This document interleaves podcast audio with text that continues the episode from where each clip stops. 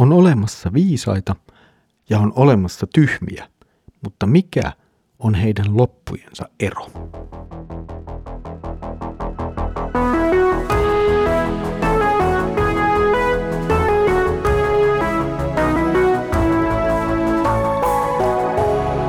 Kirjoitusten pauloissa. Tervetuloa taas mukaan Kirjoitusten pauloissa Raamattu-podcastin ääreen. Minä olen Mikko ja tänään jatkamme taas pohdiskelua yhdessä saarnaajan kirjan parissa.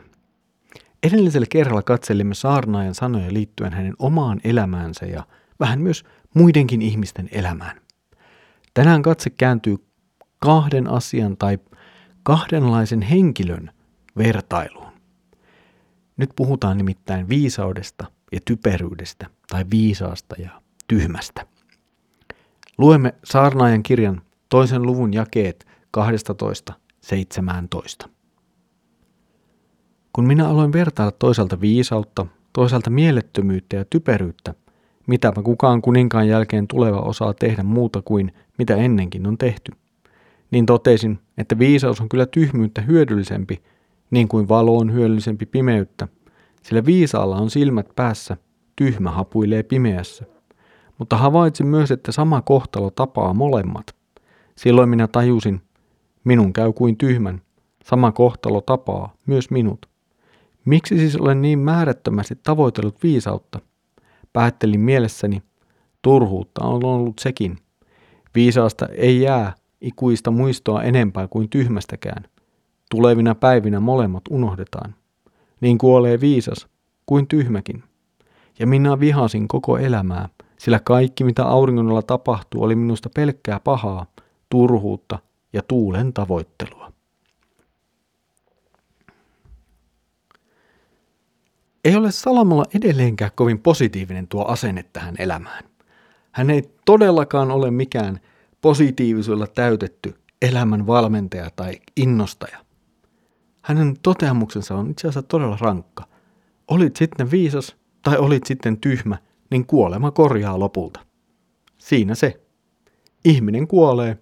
Oli hän sitten viisas tai oli hän sitten tyhmä. Ihminen kuolee. Ja tässä ei ole mitään eroa viisaan ja tyhmän välillä. Ja näin se tässä syntilangeneessa maailmassa menee.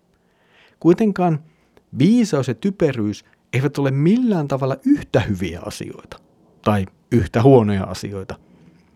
Salamu kuitenkin pitää viisautta selvästi parempana kuin typeryyttä. Mutta silti ongelma jää ratkaisematta. Nimittäin se, että viisaskaan ei pysty välttämään kuolemaan. Ja näin viisaudenkin merkitys on lopulta hyvin hyvin rajallinen. Viisauskaan ei ylitä kuoleman rajaa.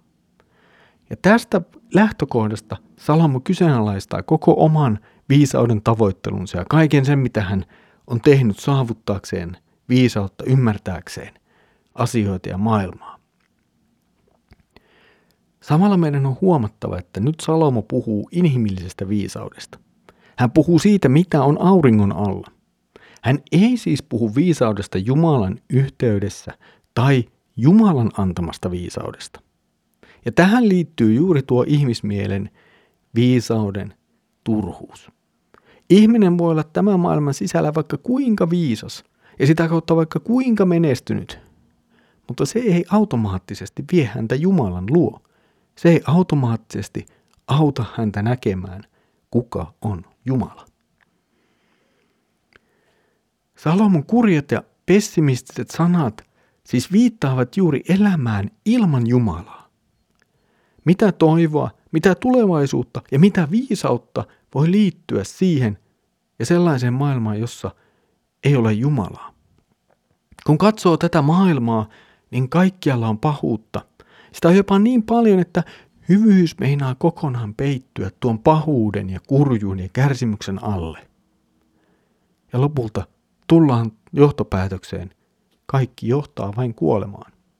Ja vaikka mitä tekisi, kuinka tekisi ja yrittäisi, etsisi, niin loppu on lopulta selvä.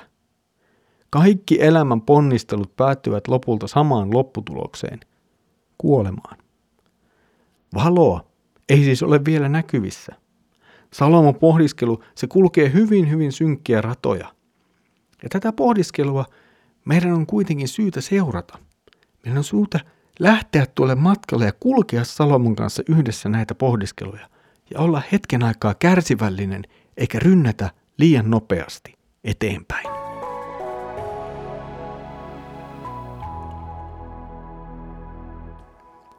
Olet ollut mukana kansanlähetyksen tuottamassa kirjoitusten pauloissa Raamattu podcastissa. Saarnaaja jatkoi pohdiskelua viisauden ja typeryyden teemoista. Viisaus ei kuitenkaan tässä kohtaa vielä yltänyt Jumalan viisauteen. Typeryys oli toki kuitenkin nähtävissä.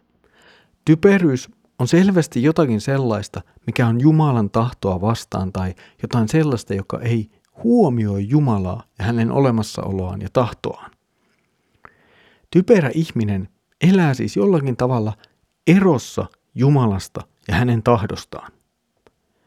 Ja näin lopulta ainoa tie pois tästä toivottomuudesta, synkeydestä ja siis itse asiassa typeryydestä kulkee vain ja ainoastaan Jumalan kautta.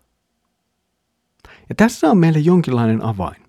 Hyvin synkeä, mutta tavallaan realistinen kuva syntisestä maailmasta tuottaa toivettomuuden, tarvitaan jotakin sellaista, missä tämä synti, toivottomuus, kuolema, pahuus, se kaikki on jollakin tavalla voitettu ja siihen annettu vastaus.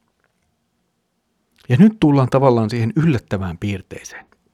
Nimittäin vastaus näihin kaikkiin, syntiin, kuolemaan, pahuuteen, toivottomuuteen, löytyy itse asiassa kuolemasta.